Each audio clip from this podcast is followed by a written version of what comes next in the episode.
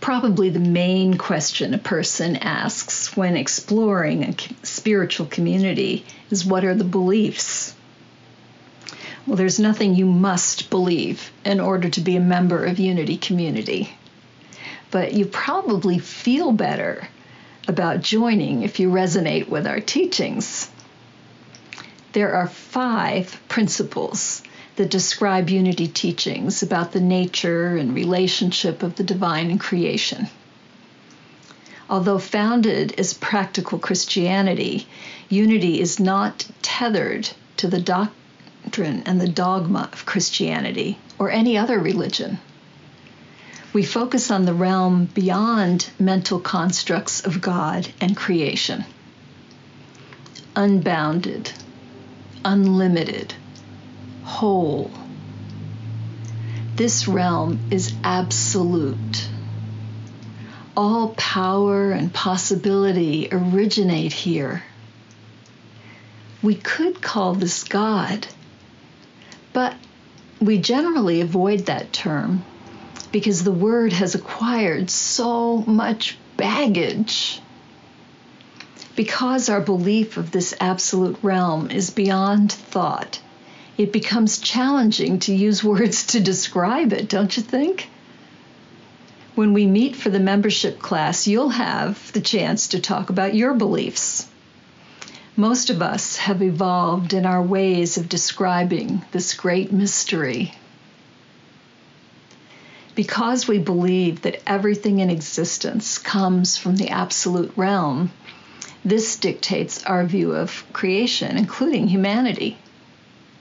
We believe that everything that springs from the absolute shimmers with the power and the possibility of the absolute realm. We use the term Christ to describe the fullness or ideal of who we really are. It's abundantly clear that most of us are not living this ideal.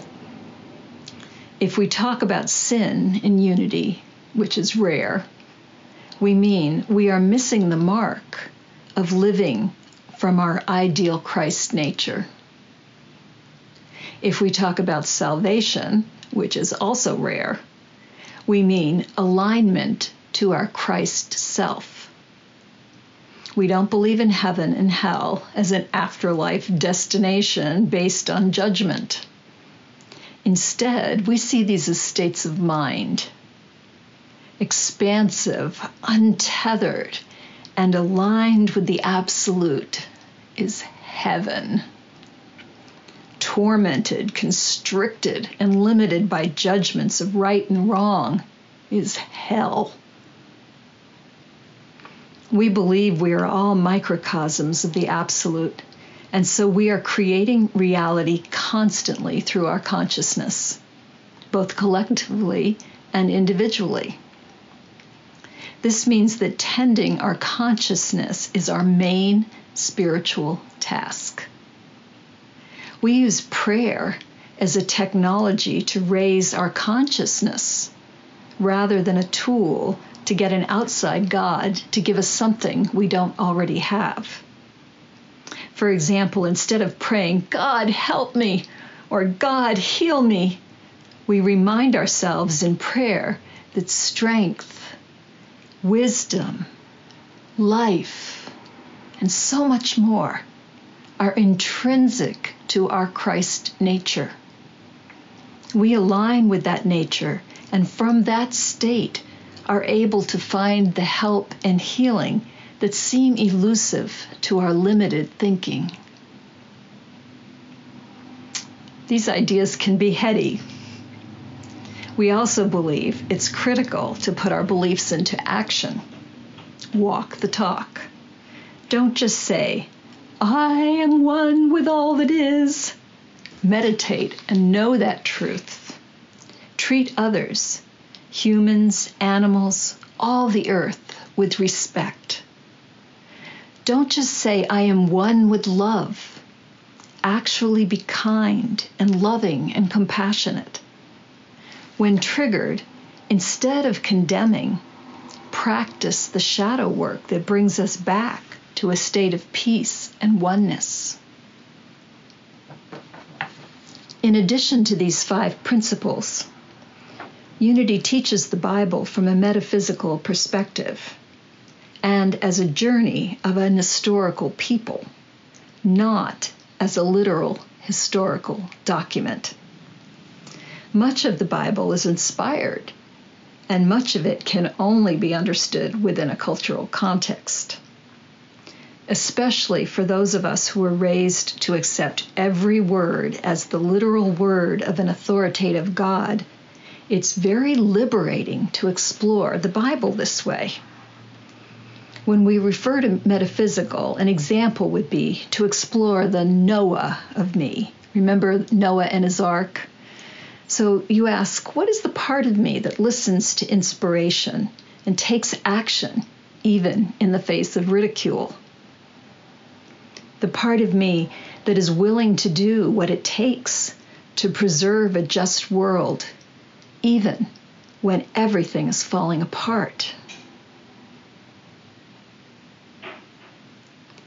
What's the part of me that holds faith and sees hope in a rainbow, that a new world is coming into form? This is distinct from believing there is a spot where the remnants of Noah's Ark can be found because it was an historical event. We don't believe that. We teach the Bible because it is such a central part of our culture, but we are more accurately interspiritual. That means we explore the common ground of wisdom where all religions originate, as well as myths and contemporary stories. Truth is at the center of that common ground, and we are interested in the timeless truths. Another teaching we have in unity is that prosperity is available to us all. It's not just an amount of money, but rather an attitude of knowing that as expressions of the absolute, we have access to fullness. In our experience, this often seems elusive. That's why prosperity thinking is a practice. This is a simple overview of our teachings, and you'll be offered many opportunities to study them more thoroughly if you desire, and to see how they can enrich your life. You'll never be pressured to accept these teachings. We treasure you as a person far more than your ideas. You are on your own perfect spiritual journey, and we welcome you and encourage you to find out what works for you.